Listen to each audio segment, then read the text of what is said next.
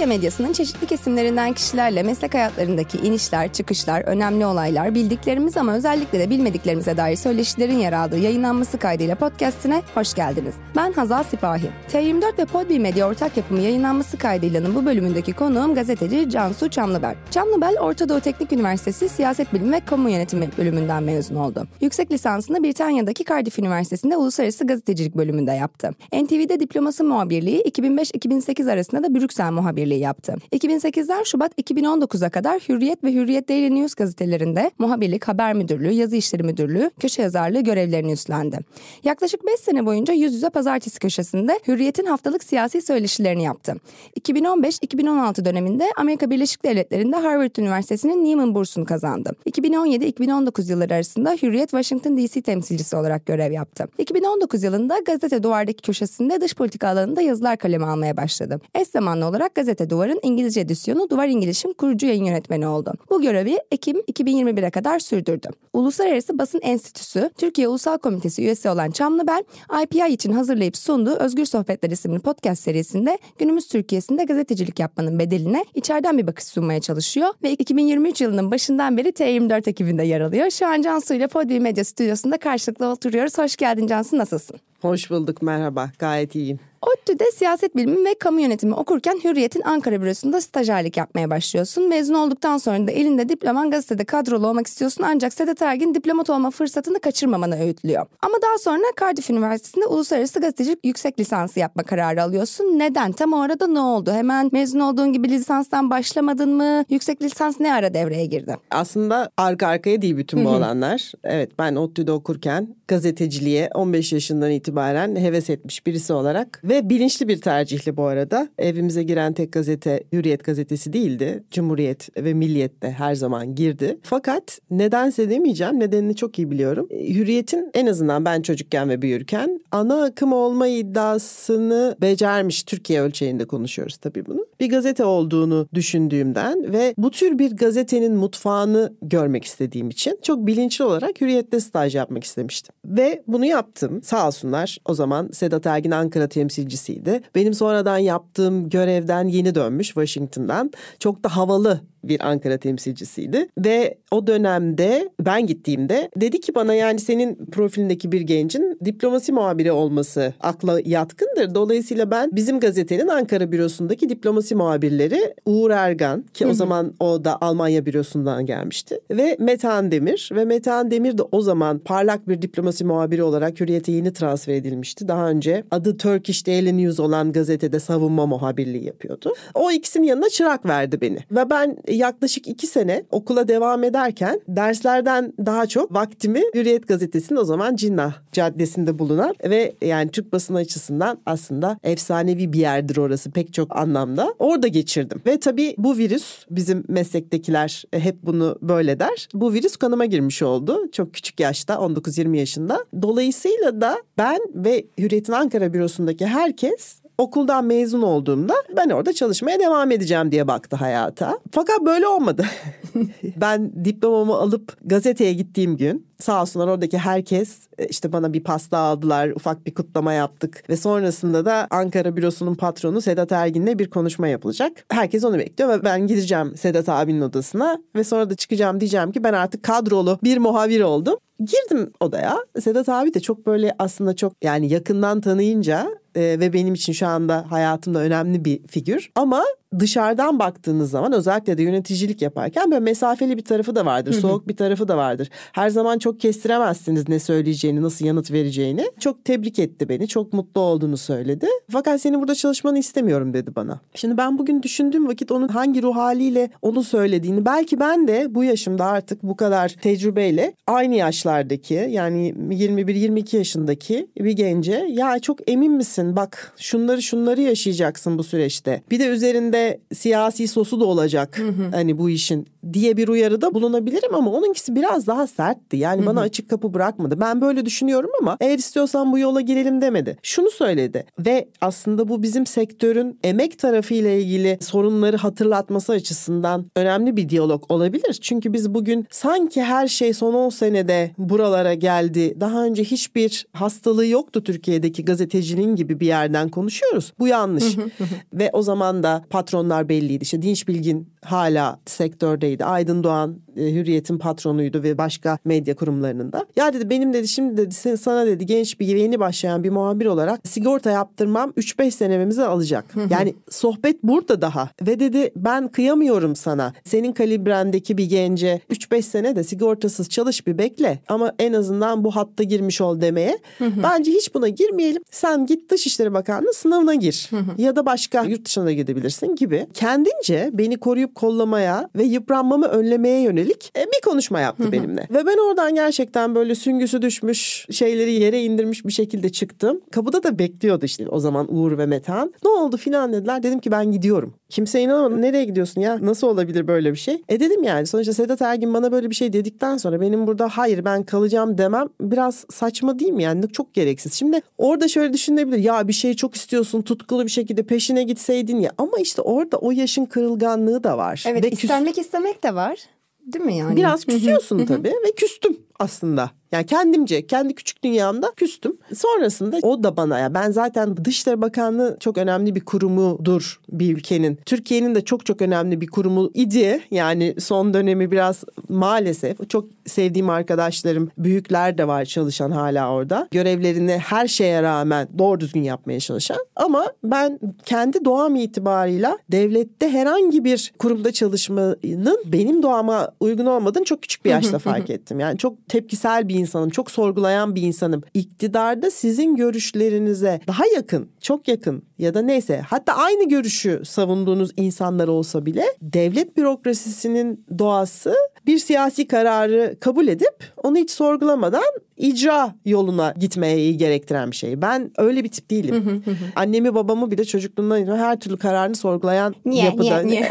evet, evet ya da niye ve üstüne bir de fikrim ve yorumum. Dolayısıyla bu işin zaten olmayacağını. Yani dışişleri benim için hiçbir zaman Sedat Ergin bana öyle söyledi diye bir seçenek olmadı. Ama başka hani böyle bir uluslararası şirkete gir çalış onlar da bana uygun değil. O zaman işte UNHCR diye bir Birleşmiş Milletler Mülteciler Yüksek Komiserliği ki o zamanlar Türkiye'deki mülteci meselesi bu kadar dev bir sorun olmamasına rağmen benim ilgimi çeken bir kurumdu. Orada bir pozisyon açılmıştı. Cenevre Ofisi ile birlikte bir dünyadaki mülteciliğin yakın tarihi diye bir kitap hazırlıyorlardı. Ona bir editör aranıyordu. Ben o pozisyona başvurdum. Aslında geçici bir pozisyondu. Onun başında da şu anda başka bir sivil toplum kuruluşunu yöneten sevgili Metin abi vardı. Metin Çorabatır. Metin Çorabatır'la beraber o kitap için çalışmaya başladık. Çok da keyif aldım içerik olarak. Metin abiyle ilişkimiz de çok tatlıydı. Metin abi de gazetecilikten gelen bir, bir profesyonel. Her şey çok iyi giderken bir gün onların öyle yabancı kurumların öyle gelenekleri vardır. İşte cuma günü bir tık daha erken bitirirler mesai. Beraber bir şeyler içerler ve sohbet ederler. O haftanın işte stresi atılır. Biraz neşelenilir. işte iş ortamından çıkılır gibi. Tam onu yaparken bana dedi ki Metin abi. Yani ben senden çok memnunum. Çok da güzel çalışıyorsun. Ve eğer istersen Birleşmiş Milletler'de hani uluslararası memur olma yolunda yine burada pozisyonlar açılacaktır. O yoldan gidebilirsin. Ama ben senin gözlerinde bir şey görüyorum dedi. Yani bu virüs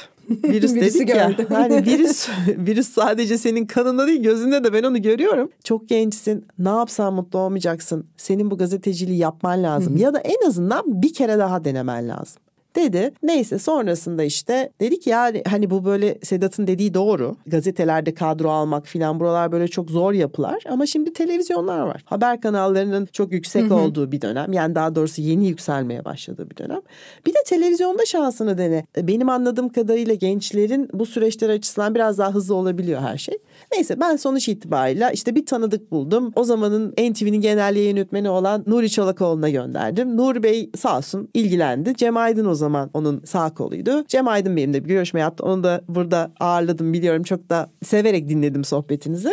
Ee, Çok sevdiğim birisidir. Çok önem verdiğim bir yöneticidir Cem Aydın benim. Neyse yani onların sayesinde yani Nuri Bey'in ve Cem Aydın'ın ya evet bu kızdan olur. Hadi bunu alalım. Ve aslında orada Metin abinin öngörüsü de haklı çıktı. Her televizyonda böyle değildir eminim ki ama benim tecrübem en azından NTV'nin o dönemiyle 2000 Nisan ayıdır. Yani 2000 yılın Nisan ayıdır benim NTV'de başlamam. Ben bir ayda kadrom yapıldı ve ben her türlü hakları verilerek bu yolculuğa çıktım. O zaman da bunun çok önemli olduğunu düşünüyorum. Özlük haklarının. Bugün de öyle olduğunu düşünüyorum. Yani NTV aslında hani biz son dönemde başka türlü tartışıyor olabiliriz ama önemli bir kurumdur. Önemli ilkeleri hala savunan özlük hakları açısından sektörün geneline göre çalışanlarına başka türlü davranan hala da dışarıdan takip ediyorum. Hala da biraz o çizgiyi korumaya çalışıyorlar gibi geliyor bana ama bu dışarıdan bir bakış. 2002 tarihli master tezin Türk medyası ve otosansür sorunsalı başlığını taşıyor. Otosansür daha içselleştirilmiş bir pratik olduğu için sansürden daha sinsi bir şekilde sanki sinsi daha sinsi bir mekanizmaya sahip. Türk medyasında otosansürü çalışırken karşılaştığın kısıtlılıklar oldu mu?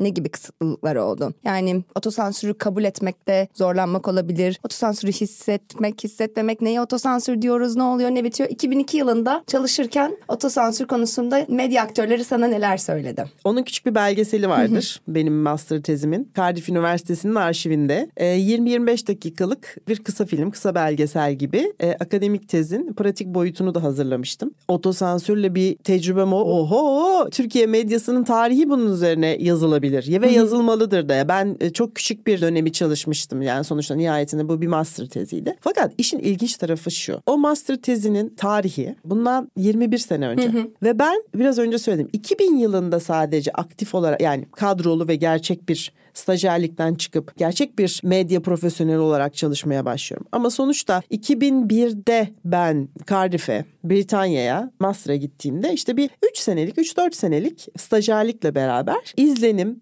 ve gözlem ihtimalim ol yani öyle bir şans yaşadıktan sonra gittim e, Master'a ve o kadar kısa bir sürede ve bu söylediğimiz zaman da bu arada Adalet ve Kalkınma Partisi'nin iktidara gelmesinden önceki süreç. Hı hı. Yani askeri vesayetin ve ordunun siyasete yönelik hamlelerinin yüksek olduğu bir dönemden bahsediyoruz. Dolayısıyla benim master tezime konu olan otosansür dönemi sivil siyasetin müdahalesinden ziyade askerin hı hı müdahalesini anlatan bir dönem. Şimdi tabii mesela ben şu anda fırsatım olsa geriye dönük olarak artık akademik olarak devam etmedim ben hayatıma. Daha sonrasında Harvard Üniversitesi'nde misafir araştırmacı olarak bir senelik bir programda gittim ama bu doktora değil tabii. Doktora çok daha detaylı bir çalışma. O yola gitmedim. Ben hep daha aktif gazeteci olma yolunda kaldım. Dolayısıyla bunu bir akademik çalışma olarak değil ama belki böyle bir oturup 2002'de ben minicik yeni başlayan genç bir muhabirken bile buna uyanmışım. Onun üzerine bir de otosansürün başka bir versiyonu politik gelişmeler sonrasında bindi deyip belki retrospektif başka bir çalışmada yapmalıyım bir kitap hı hı. olabilir bu. Belki de yaparım ileride. Çünkü çok önemli bir alan. E, biraz uzattım ama şunu söylemeye çalışıyorum. Ben otosansür yapmıyorum diyen bugün bir gazeteci olduğuna inanmıyorum hı hı. Türkiye'de. Bunun dozları var. Az yapar çok yapar ama şu cümleyi de şöyle kullanmayayım. Ben bunu çok yaptım mı? Olabildiğince yani yüzde doksan yapmamaya çalıştım. Ama orada da sansür devreye girdi. Türkiye'de gazetecilerin karşı karşıya bırakıldığı ikilem şu. Ya otosansürü kendin yapacaksın ya da yapmıyorsan sana zaten yaptırıyorlar. Yapıyorlar o sansürü. Yani otosansürü sen yapmazsan ya da senin çalıştığın haber merkezi yapmazsa o sansür zaten geliyor. O sansür bu sefer arkasından bağıra bağıra bakan telefonuyla geliyor. Cumhurbaşkanının televizyondaki fırçasıyla geliyor. Dolayısıyla hani şimdi otosansür yapıyor bizim medyamız. E zaten otosansür yapmasa o insanlar bugün o koltuklarda oturamaz. Hı hı. O televizyonlara çıkamaz. Çünkü onun arkasından gelen tatava o kadar büyük ki bunu tolere edebilecek. Bugün ana akımda özellikle söylüyorum. Hani bizim yazdığımız daha bağımsız mecralarda. Bizim mecralarımızda bile zaman zaman ben çok yakın zamandan beri T24'te yazıyorum ama zaman zaman sevgili Doğan Akın'ın bana ya burası da biraz sert olmamış mı deyip hiçbir şekilde değiştir düzelt falan değil ama hani buradan bize bir şey gelebilir sana da bir şey gelebilir diye tatlı bir hatırlatması oluyor. Ben de diyorum ki yürüyelim Doğan diyorum. O da tamam diyor. Ama şimdi mesela şu anda sermaye medyasında böyle bir şeyin olmasının söz konusu olmadığını hepimiz biliyoruz. Dolayısıyla benim şahsen kişisel olarak otosansür yapmam gereken yerlerde ben yapmama yönünde bir inisiyatif kullandım. Bunun bedelini ödedim. Oralara da geleceğim. Şimdi şeye zıplamak istiyorum. Aslında NTV'de diploması muhabiri olduğun zamanlar bir de daha sonrasında Brüksel muhabirliği de yapıyorsun. 2000'li yıllarda küreselleşme, teknolojik gelişmeler, internet haberciliği ve geleneksel medyanın yaşadığı ekonomik problemlerin dış haberciliğe etkisini nasıl gözlemlediğini sormak istiyorum. Yani basılı yayından o televizyona geçiş, daha sonrasında internet haberciliği falan filan. Bu dönemde dış habercilikte senin gözlemlerin neler oldu? Sen de çünkü işte Hürriyet Ankara bürosundan başlayıp NTV vesaire falan filan hepsini bir alsam süper olur. ya benim jenerasyonum şöyle bir şey. Bazen kendimizi çok talihsiz görüyoruz ama bazen de çok şanslı olduğumu düşünüyorum. Çünkü tam ara jenerasyon. Eski usul, Babali görmüş, e, Cağaloğlu görmüş. Yani oraları görmedim. Plazaya atlanmıştı ama ya o gelenek, o kültür devam ediyordu plazalarda. Ve internet ben başladığımda bir mevzu değildi. Hı hı. Dolayısıyla bu dijitaldeki patlamayı yaşayıp yani dijitale doğan birisi değilim. Hı hı. Dijitalle geçiş ve o evrim sürecini bizzat içinde yaşayan birisiyim ve gazeteci olarak da bugün herkes buna kendini entegre etmeye çalışıyor bizden yaşça büyüklerden yine de her şeye rağmen daha kolay. Hani buraya atlayabilmiş biriyim. Yani işte podcast yapmayı da biliyorum. Bir şeyi böyle kendimi iddialı demem ama gerekirse video editlemeyi de biliyorum. Sosyal medya zaten ve ya hiç unutmuyorum 2012'de Hürriyet gazetesindeyken o zaman bizim yayın yönetmenimiz şimdi siyasette olan bir isim Enis Berberoğlu'ydu ve Hürriyet'in dijital dönüşüm süreci 2012 yılında çok ciddi bir hız kazanmıştı. Ben de o sırada hani hem röportajları yapıyordum biraz önce senin açılışta bahsettiğin yüz yüze pazartesi ama hem de o zaman Enis Berberoğlu ve e, gazetenin patronu Vuslat Doğan Sabancı'nın inisiyatifiyle biz tırnak içerisinde söylüyorum iki genç kadın hürriyet yazı işlerine oturtulmuştuk vitrine. Dolayısıyla o dijital dönüşümün arka planındaki tartışmaları da birebir yaşıyorduk ve Hürriyet.com.tr yani Hürriyet'in internet sitesinin oradaki yükselişini bütün bunların hepsini çok içeriden gördüm ve yaşadım. Yani o dijitale transformasyon bu kadar büyük bir markanın Türkiye'deki Amerika'da buna legacy media derler. Yani işte geleneksel medya diyeyim ben bunu. Geleneksel medyanın, geleneksel medyanın en büyük en başat kurumlarından birinin kendisini dijitale dönüştürürken, dijitale aktarırken nasıl bir yolculuk yaşadığını çok içinden gördüm. Çünkü bu markanın içerisinde sadece hani hürriyet dünyası denildi o zaman mesela böyle bir laf bulunmuştu ona. Onun içerisinde sadece onun hep kenarında mesela CNN Türk de vardı. Radikal gazetesi de vardı rahmetli çok severim. Hı hı. Ee, yani bütün böyle bir hani bütün bunu bu paketi kapsayan bir dijital dönüşüm de o zaman Doğan grubunun içerisinde yaşayan. Ve ben aslında bütün bu dönüşüm içerisinde kendimi bulmaktan memnun oldum. Çünkü bunun kaçınılmaz olduğu ortadaydı. Ha bu dış haberciliği nasıl etkiledi? Dış haberciliği maalesef olumsuz etkiledi. Ajanslara bağımlılık. Maalesef. Çünkü şimdi dış habercilik dediğin şey bir haber, bir olay yurt dışında yaşandığı zaman, Türkiye dışında bir yerde yaşandığı zaman oraya atlayıp gidebilmektir. Ya da bir medya kuruluşunun oraya seni gönderebilme potansiyelidir. Hı hı. Yani finansal olarak söylüyorum. Bence bütün medya kuruluşları tabii ki göndermek ister. Ya da artık isterler mi bilmiyorum. Çok bayılıyorlar çünkü böyle iki tane editörü bilgisayarın karşısında oturup hadi Twitter'da ne oluyormuş Ukrayna'da? Nereye bomba yağmış? Orada vardır mutlaka ya. Şöyle bir araştırsan zaten iki tane fotoğraf buluruz haberciliğine dönüştü hı dış habercilik. Fakat dış habercilik ben şu yüzden önemsiyorum. O formasyona sahip olduğum için de çok mutluyum. Dünyada ne olduğunu tam olarak anlamadığınız vakit Türkiye'deki siyasi, ekonomik, sosyal sosyolojik gelişmeleri böyle çok e, dışarılar kendi içinde bir adaymışsın gibi filan yorumluyor mesela bazı arkadaşlar. Mesela ben bazen şu anda kendini muhalif olarak tanımlayan televizyonlardaki dünya ile ilgili bir takım yorumlar dinliyorum. Mesela Rusya ile ilgili bir takım yorumlar dinliyorum. Ama yani gerçekten Cüneyt Arkın'ın Dünyayı Kurtaran Adam filmleri kadar fantastik yorumlar yapılıyor o kanallarda. Ya arkadaşlar gerçekten mi ya? O çünkü şuradan kaynak. O kadar içeriden ve içerlek bir bakışla dünya okunuyor ki Türkiye'de. Ve bu sağdan sola muhalif fark etmez. Hepsinde böyle bir anomali var. O yüzden de dış haberci şey diye görülür. Ya arkadaşım bu zaten tırnak içerisinde söylüyorum. Gavur lafı bence aslında o kadar antipatik bir laf değildir Türkiye sosyolojisinde. Fakat bazıları bunu biraz... Hakaret amaçlı kullandığı pejoratif için. kullanır. evet. Dolayısıyla hani bu, aman bunlar da bu gavurların peşinde takılmış gidiyorlar. Türkiye'nin kendi içine baksınlar falan gibi böyle yorumlar yapıldığını bilirim bizim. Ya tamam da hani şimdi mesela popülist siyaset diye konuştuğumuz zaman bir 21. yüzyıl fenomeni olarak ya da hakikat ötesi ya gerçeklik ötesi filan gibi şeyleri konuştuğumuz vakit ya da korumacı ekonomik politikaları konuştuğumuz vakit bunu dışarıdan o küresel sistemden bağımsız sadece Türkiye'ye özgü mesele olarak konuşabiliyor muyuz? Böyle bir şey söz konusu olabiliyor mu? Olamıyor. Hı hı. De, yani dolayısıyla dış haberciliğe hep böyle Türkiye medyasında ya bunlar hani akıllı, iyi okumuş, entelektüel filan tipler ama işte bazen de böyle çok gereksiz haberlerin peşinde koşuyor diye bakıldı. Fakat benim için şu çok önemliydi ve ben bunu çok küçük yaşımdan beri ve bunun en önemli sebebi de NTV'nin böyle bir ekosistemi kurmuş olmasıydı. Yani ben Irak'ta savaş mı çıktı? Irak'a gitmek istiyorum. Hı hı. Tamam ekonomik olarak da olabildiğince güvenlik olarak da bunu sağlayarak seni oraya bir kameramanla gönderelim meselesini. 23-24 yaşından beri yaşayan bir gazeteci olarak ben bu olgulara, bu olaylara şey diye bakmıyorum dışarıdan. Böyledir canım diye değil. Hani gidilmiş sokakta, sahada yaşanılmışlık üzerinden bakıyorum. Bu dünyanın en kıymetli şeyi. O yüzden de kendimi bütün sonrasında yaşadığım sıkıntılara rağmen çok şanslı hissediyorum. Ve keşke bu dijital dönüşümün elimizden aldığı şey bu ve bu sadece dış habercilikte değil habere gidelim arkadaşlar. Habere gönderecek patronlarımız olsun.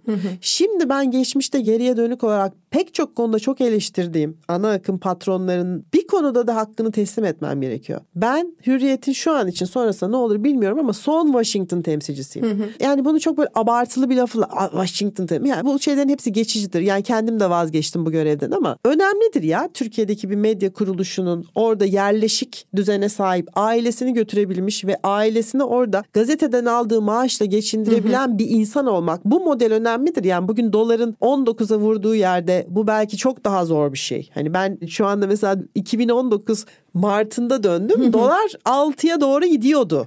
2018 yazında bir çıldırmıştı. Onu da konuşabiliriz. O da benim mesela kariyerimin çünkü şeylerinden bir tanesi. Ama yani dış habercilik ve aslında bütün habercilik dijitalle beraber muhabirini ve sahaya giden, sahada çalışıp böyle bir hani iğneyle kuyu kazıp getiren habercilik ruhunu kaybetti Türkiye'de. Şimdi bu dünyada da çok daraldı ama şimdi ne yapıyoruz? Mesela bildiğimiz bu yine demin legacy medya dedim. Hadi ona geleneksel diyelim biz Türkçe'de. Çünkü tam karşılığı yok. New York Times bir haber patlatıyor. Washington Post bir haber patlatıyor. BBC keza ya da şimdi bildiğiniz bütün sayabiliriz yani. Hani bu işi hala para harcayan, hani bütçesini daraltmış olsa olsa da muhabirini oraya gönderip 5 ay onu unutan gazeteler, televizyonlar, internet siteleri sonra öyle bir haberle bu masrafı çıkartıyorlar ki yani bunun zaten karşılığı ekonomik bir şey değildir. Bu manevi bir şeydir. Pulitzer'de alırsın. Dünyadaki bütün binlerce medya sitesinde senden bahsedilir falan. Yani bu işin bir sosyal sorumluluk yani siz bunu sosyal fayda için ve toplum için yapıyorsunuz. Bu tarafının ve sonrasında da bunu yapabilmiş olmanın getirdiği manevi hazın ekonomik olarak parayla filan ölçülebilecek bir tarafı yok. Bundan sonra medyaya heves edecek küçük büyük herkes için de yani şunu hatırlamaları gerekiyor. Bu işe bu şekilde heves edemezsiniz. Para kazanırım. Şuradan vururum çünkü siyasetçiye yakınım falan. Ne oldu? Havuz medyasındaki arkadaşlar hangisi gerçekten büyük para vurdu?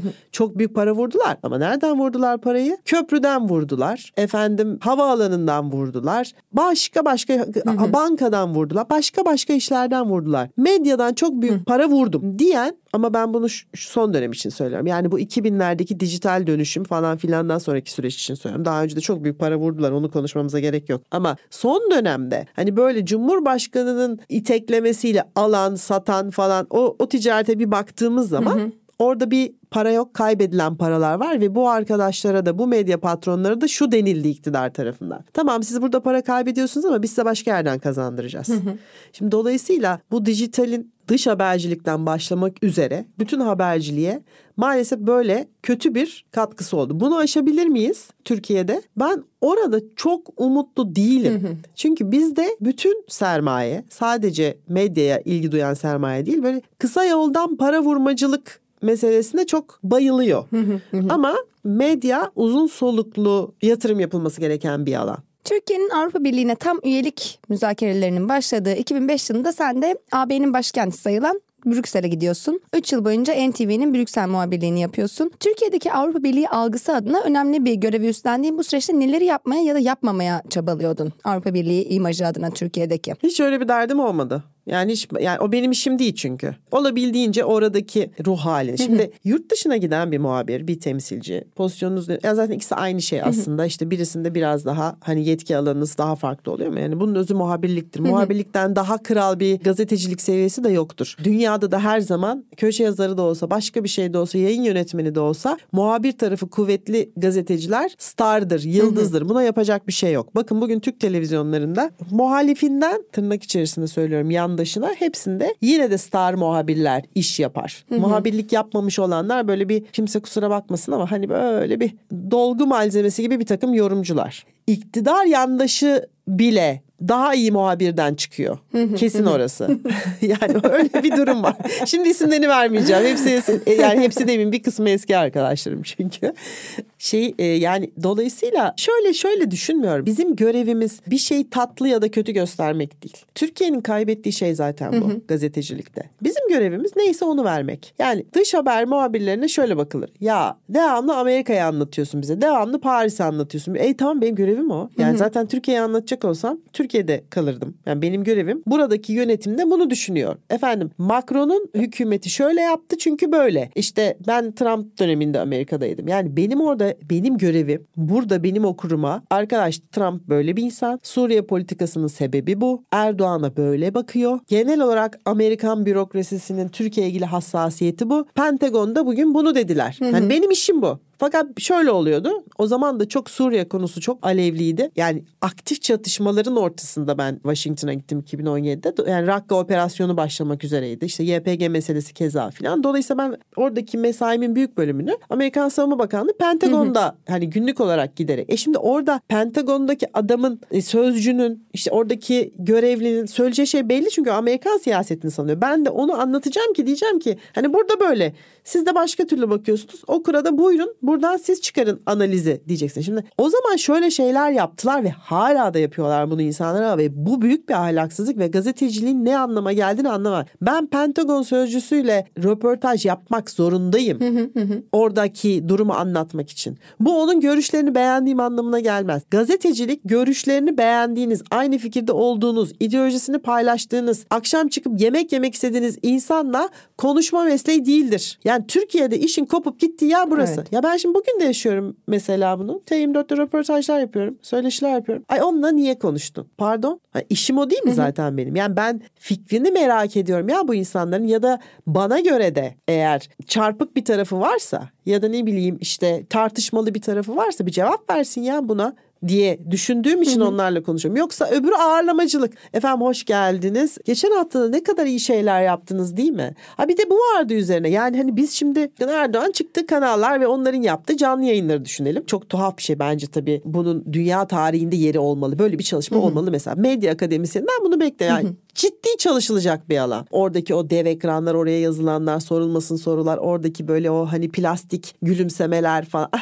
filan. O hani otosansür dedin ya demin. Hani onun zirvesi ya daha ötesi bir şey olamaz. Otosansürün ötesinde onların içinden başka bir insan çıkıyor ya. Cumhurbaşkanının karşısında oturulanlar. Arkadaş ne oluyoruz ya? Bir kendinizi unuttunuz. Bir de böyle hani kendi yaşam tarzlarına, kendi özel hayatlarını tercih ettikleri durumlara filan bakıp sonra başkalarını Cumhurbaşkanı ile orada çekiştirme durumu falan. Yani korkunç şeyler yaşanıyor ama yani şimdi şöyle bir şey yok. Türkiye'de çağdaş bir hayat yaşamaya, yaşama hevesi insanlar olarak bu böyle solun fraksiyonları efendim o kadar Avrupa birlikçi değiliz. Anti emperyalist falan. Arkadaşlar yani tamam da yani bu hayat da böyle 1700'lerde bunun yazıldığı gibi de akmadı ki yani bir şeyler de oldu olmaya da devam ediyor. Avrupa Birliği dünyanın en anlamlı kurumu mudur? Geldiğimiz noktada hayır ama Avrupa Birliği benim gibi her an o tarafa bu tarafa kaçabilecek bir ülkenin siyasi şeyi tam olarak oturmamış yani cumhuriyet felsefesi tam olarak oturmadığını yani bunun başarılı olduğu taraf çok büyük olabilir ama hala çok başka türlü yerlere kayma olma ihtimali olan bir ülkede bir siyasi normudur Avrupa Birliği'nin işte Kopenhag tırnak içerisinde söylüyorum kriterleri demokrasi,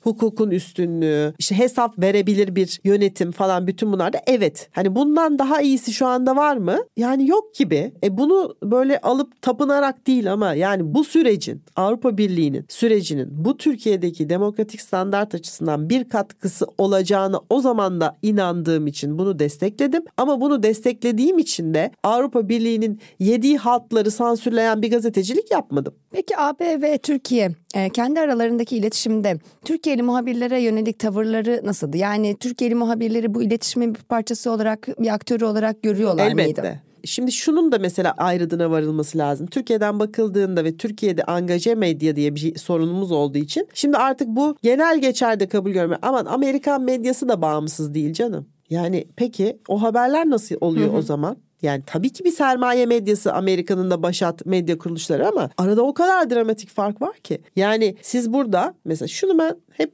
burada Amerikan medyasıyla ilgili bana soru sorulduğunu soruyorum. Avrupa Birliği için de aynı şey. Hı hı. Şimdi Avrupa Birliği için Türkiye'de bir kurumun Brüksel'e insan göndermiş olması ve orada haber önceliği veriyor olması kıymetli bir şeydir. Hı hı. Ve de e, onların iletişim mekanizmaları bunların doğru kullanılması olabildiğince bu hattın açık olması hele de bir aday Avrupa Birliği'ne aday ülkede hı hı. bu işlerin doğru anlatılması olabildiğince Avrupa Birliği'nin gündem olmasını ister. Dolayısıyla da tabii ki açıktır bizim kanallarımız açıktı. Biz de böyle hani gazeteciye bir çok özür dileyerek bu kelimeyi kullanıyorum. Bazen başka siyasi partilerde de görüyorum sadece adalet kavramı bir parya muamelesi ya tamam ya işte onları da çağırırız şuraya koyarız falan. Hayır. Yani dünyanın bu tür önemli merkezlerinde Washington'da, Brüksel'de gazeteci çok önemli birisidir. Çok hı hı. kıymetli birisidir. Mesela Washington için söyleyeceğim. Milyarderlerin olduğu bir dünyadan bahsediyoruz. Amerikan siyaseti de parayla yakın teması olan bir siyasettir. Onun şeyleri de bambaşka çünkü o sistemin dinamikleri. Fakat Washington DC'de geçerli olan bir şey vardır. Bir laf yani böyle bir inanış neyse.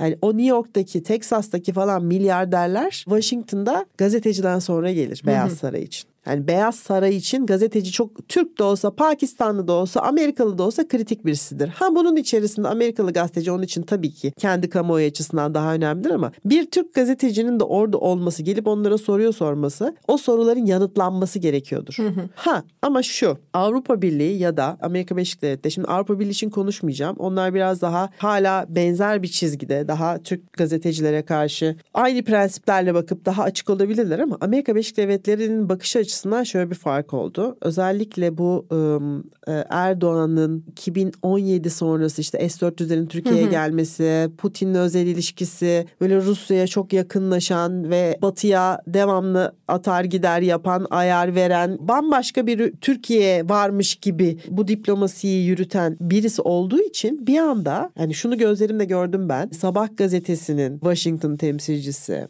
TRT'nin işte Washington'daki ekibi filan bir anda hükümet ve de, yani aynen e, Sputnik'e yapıldığı gibi devlet medyası muamelesi görmeye başladılar. Bu daha önce bu kadar net değildi yani Avrupa Birliği'nde bu var mı çok emin değilim. Avrupa Birliği bunu bu kadar keskin yapmıyordur diye düşünüyorum ama şunlara ben tanık oldum 2019'a kadar orada olduğum dönemde. Yani e tabii bunu da hak ediyor bu arada. Bu arkadaşlar Anadolu Ajansı'nın muhabiri soru sormak yerine siz bu kararınızı Türk mesela şöyle bir soru olmaz. YPG'ye silah göndermişler. Senin işin mi arkadaşım? Sen gazetecisin. Hani senin bu konudaki duyguların habercilik şeyini etkilememeli. Nasıl yazdın, nasıl sordun falan. E, efendim işte bizim Türk halkının duygularını çok rencide ettiniz yalnız diye bir soru Nasıl bir soru ya? Hilal Kaplan benzer bir soruyu hatırlayacaksın belki. Şeyde sordu. Trump Erdoğan Washington Erdoğan uçağında götürmüş hanımefendiyi ve orada şeyin karşısında Trump'a bu soruyu ve Trump nasıl sordu bu soruyu? Şey dostane gazetecilerden birini alalım Sayın Erdoğan dedi. Niye bunu dedi? Hiç kimse bunu sorguluyor mu? Çünkü belli ki arka planda bizimkiler iletişim başkanlığı ama efendim bizim gazeteciler şunlardan şunlardan seçelim filan gibi bir telkinde bulundu Amerikan tarafına. Bu işler böyle oluyor. O soru sormasın. İçeride yerde Kürt gazeteci var mı? Ya şu soru soruyor. Bunlar mesela Beyaz Saray'a gidildiğinde bir basın toplantısı olacaksa arka planda yapılan müzakerelerden biri. Aman o soru sormasın mesela. yani Hilal Kaplan'a soru sorduruldu ve Trump o soruyu verirken Hilal Kaplan'a bunu ima ederek verdi. Ve sen Orada aynı şekilde Hilal Kaplan o soruyu nasıl soruyorsa Türk halkını çok rencide ettiniz falan. Arkadaşlar rencide olmuş muyuzdur? Olabiliriz. Hı hı. Bizim gazeteci olarak tonumuz bu mu olmalıdır? Hayır asla. Ve sen bunu günlük bazda Anadolu Ajansı'nın e, Washington'daki, Brüksel'deki adamlarına böyle yaptırıyorsun ya da kadınlarına. O sorular Türk hükümetinin çalışanı sanki Dışişleri Bakanlığı'na gitmiş de nota veriyor karşı taraf. Ha, ne oluyoruz ya? Yani işte benim zaten çıldırdığım yerler buralar. Ama bu bunu ben bu tür hastalıkları şimdi şeyde de görmeye başladım. Yani bunu da konuşmamız gerektiğini hı hı. düşünüyorum Hazal. Biz çok sıkıntılı bir 10 seneden çıkıyoruz ya da çıkamayacağız. Onu bilmiyorum hani seçimle birlikte ama biz hep hayatı o taraf iktidar tarafı çok büyük hatalar yaptı ve medyayı dönüştürdü diye konuşuyoruz. Hı hı. Evet bu doğru. Maalesef bu doğru ve buradaki yıkım, burada verdikleri zarar çok böyle hani iktidar değişikliğiyle bir günde toparlanabilecek bir şey de değil. Ama öbür taraftan da ben şimdiden muhalif ya da işte e, seçimde muhalif cepheyi destekleyen e, Millet İttifakı'nı kanallarda çok vahim hatalar yapıldığını görüyorum. Hı hı. Yani bu mesafeyi ya da mesafesizliği. Yani zaten bu mesafeyi kaçırdılar. o mesafe. E şimdi Kemal Bey şöyle düşünüyor zaten. Kemal Bey herhalde bu politikayı şunu düşünerek öngördü, yaptı demekle Kemal Bey şöyle düşünüyor zaten. Ya sen Kemal Bey'in beynin içinde misin? yani Kemal Bey'in yakındaki bir insanla hoş bir dostluğun var ve bunların sohbetini yapıyorsun diye onun sözcüsü mü oldun bir an? Yani bunlar çok önemli şeyler. O mesafeyi korumak. Şimdi özellikle dış habercilikte şurası çok sıkıntılı. Sen de tabii ki bu ülkenin bir yurttaşı olarak olarak bazı konularda mesela benim Amerika Birleşik Devletleri'ndeki olayları burada çok doğru okunmuyor ama mesela benim Avrupa Birliği'nde Türkiye ile üyelik müzakereleri askıya alındığında ben Brüksel'deydim. Tabii ki delirdim tabii ki olacak bir şey değildi. Fransa'nın dayatması, Rum kesiminin dayatması falan gibi politik şeylerin o müzakerelerin arka planında yaşanan şeyleri görüyorsun. Ama kalkıp da bu işler televizyonda duygularla anlatılmaz bunlarla ilgili yazı yazılırken bu şekilde yazılmaz. Yani oradaki gazetecilik mesafesi ve soğukkanlılığının korunması gerektiğini düşünen bir ekolden geliyorum ben. Bunun bana doğru bir şey olduğunu kimse anlatamaz. Bunun çok mücadelesini kendimce de verdim. Ha şimdi ben yorum yazıyorum, analiz yapıyorum filan. O başka bir şey. Ama sahadan muhabirlik yapılırken ve insanlara bir olgu, bir olay, bir mesele anlatılırken bu yapılmaz nokta. Peki 2008 yılında NTV'den ayrılıp Hürriyet'te çalışmaya başlıyorsun. Neden? Yani zor bir karardı benim için onu söylemem lazım. Yayın yönetmenim Cem Aydın, işte o zaman haber koordinatörü arkadaşım, e, çok sevdiğim bir insan Mirgün Cabas. Ya biraz televizyondan sıkıldım. biraz da Brüksel'den sıkıldım ve bu kararı aldığımda yani NTV'den e, ayrılma kararını aldığım zaman o zaman da hani biz iki kişiydik Brüksel'de. Hala da sevgili Güldener abim gibidir. Çok çok severim. Bana da her zaman çok destek oldu ve çok şey öğretti. Yani yurt dışında muhabirlik yapma ve hayata bakış, hayata tutunma hayatı gazeteciliğin dışında da güzel yaşama. Hep bu alanlarda çok iyi bir örnektir bence Güldener. Yani bu insanların hepsi bana ya tamam sıkıldıysan şöyle yapalım başka bir formül bulalım. Yani biraz Brüksel'de sıkılmamın sebebi de demin söylediğim hani müzakerelerin askıya alınması durumuydu. Çünkü o zaman NTV Brüksel'de bir büro açalım ve orada tek başına Güldener yetmiyor. Cansu'yu da gönderelim. Kuvvetli bir büro olalım. Hatta e, bir ara Nevin de gelmişti. Nevin Sungur. Üç kişi olmuştuk büroda. Bizde şöyle bir duygu vardı. İşler o kadar yoğunlaşacak ki biz ancak anca yeteceğiz zaten üç kişi. Yani yönetimin de böyle bir duygusu vardı. Hatta o büronun açılışına Ferit Şahenk ve bütün üst yönetim birlikte gelmişlerdi. Biz bir kafa göstermiştik NTV olarak. Biz de Brüksel'e geldik yani. Biz de Avrupa Birliği sürecinde buradayız diye. Ama işler öyle gitmedi. Siyaset öyle gitmedi. İşte müzakereler askıya alınınca ve Avrupa Birliği sadece Türkiye için değil genişleme sürecini ya biraz hızlı gittik yavaşlayalım frene basalım diye bakmaya başlayınca kendi içerisindeki anayasası entegrasyon filan gibi konulara sonrasında ekonomik kriz geldi. Bütün bunlara yoğunlaşınca Türkiye bir anda böyle hani kimsenin çok ilgilenmediği çok da işte arada sırada Avrupa Parlamentosu'nun Türkiye Karma Parlamento Komisyonu'nda filan kavgaların çıktı ama onun ötesinde çok fazla bir şey yaşanmayan zaten başlık açılmıyor kapanmıyor bir yere gitti. Öyle olunca da ben kendimi biraz atıl hissetmeye başladım. Brüksel bir de zor bir yerdir. Hani o, o zaman ben bekardım ve hani şimdi de bekarım ama hani şeydim yani genç ve yalnız bir kadındım. Ya böyle çok coşkulu neşeli filan hani o yaşları tatlı tatlı yaşayacağım bir yerde değil orası yani. Sıkıcı biraz öyle. biraz gri bir yer. Sağ olsun Güldener ve sevgili eşi Burcu bana çok destek oldular. Tabii ki arkadaşlarım oldu falan ama yani böyle hani zaten iş çok heyecan verici değil. Bir taraftan sosyal hayat da böyle o yaşlarda olmak isteyeceğim bir yer değil. Ya ben döneyim bari. Esas duygu buydu. Hı hı. Ama o sırada da gerçekten hem Cem Aydın hem Merigün ya gel İstanbul'da beraber çalışalım. Burada bir şeyler yapalım. Televizyona ve NTV'ye devam et diye de çok da uğraştılar. Haklarını yemeyeyim. Ben dedim ki ben televizyondan da sıkıldım. e, hakikaten de televizyonun şu tarafından sıkıldım büyük bir ihtimalle ve özellikle o Avrupa Birliği zirvelerinde falan bunu çok yaşadım. Şimdi bütün gün hatta belki günlerce bir zirve izliyorsunuz. Hı hı. Arkada o pazarlık bu bilmem koşturuyorsunuz falan. Sonra mesela ana haber bültenine bağlanıyorsunuz. Kullandığınız bir ses bir dakika diyor. Ne bir, bir dakikam var. Evet bir dakikam var. Hani ne bir dakikası ya? Hani aa aa aa Ya hem de ana haber bülteni falan. Ama yo çok doğal. Yani bu işin de matematiği bu. Onların dediği şey yanlış değil. Ama sen kendin o kadar kendini vererek o işi yaşamışsın ki onu bir dakikada toparlayabileceğini düşünmüyorsun ve bunun o işe haksızlık olduğunu düşünüyorsun falan gibi. Ben böyle şeyler yaşadım. Bu yanlış. Televizyonculuk açısından baktığın zaman yanlış bir duygu. Yani bu işin de matematiği bu. BBC muhabiri de hala açarsın. Hadi en baba haber iki dakika yani çıksın. Ama ben böyle biraz yazmayı, oralarda dolaşmayı, detaylarda vakit harcamayı ya da ne bileyim işte bir metin çıktığı zaman orada bir bildirge çıkıyor değil mi? Avrupa Birliği tak tak tak canlı yayına koşup onu okumak yerine o metni mesela bir oturup bir sindirip aa şurasında da şöyle bir şey var bu ilk bakışta gözükmüyor ama demeyi seven bir gazeteciyim ve o yoldan devam etmek istediğim için. Ama ya o kadar benim çalıştığım NTV ve o dönem ve bu kararı aldığım zaman 2008 o kadar sevdiğim bir kurumdu ki kolay almadım bu kararı ama aldım. Hürriyet'te başlıyorsun. Rasim Ozan Kütahyalı 2020 yılında Güneş gazetesindeki köşesinde 2010'ların başında sana yaptıkları bir haksızlıktan bahsediyor. Nagihan Alçı ile beraber Aydın Doğan'a yaptıkları telkinler üzerine senin yerine paraşütle inme bir ismin köşe yazarı yapıldığını söylüyor. Gelen tepkilerin ve Nagihan Alçı'nın da olayı inkarı sonrası geri adım sayılabilecek bir yazı kaleme alıyor sonra da. Kütahyalı'nın bahsettiği bu olayı senden dinleyebilir miyiz? Bu Dinleye- paraşütle inme olayını. Dinleyemezsiniz çünkü bilmiyorum. Haberim yok neden bahsettiğinden. Ve bence elmalarla armutlar karışmış gibi geliyor bana. Bahsettiği insanın evet hürriyette yazar yapıldı ve hak etmeden yapıldı ve Aydın Doğan nezdinde bir takım insanlar, insanlar devreye girdiği için e, hak etmeden dememin sebebi yani şimdi ne yapıyor da bilmiyorum o insan. Galiba postada. Ha öyle mi? Hiç haberim yok. Takip etmedim. Ama orada o zaman Hürriyet'in dış haberler sayfası dış politika için bir köşe yazarına bir şey verilmesi bir meseleydi. Hak etmediği dediğim ondan. Yoksa mutlaka bir şeyler hak ediyordur o da hayatında filan. Ama burada öyle şeyler olmuş. Onlar Aydın Doğan'a gitmiş falan. Hiç haberim yok.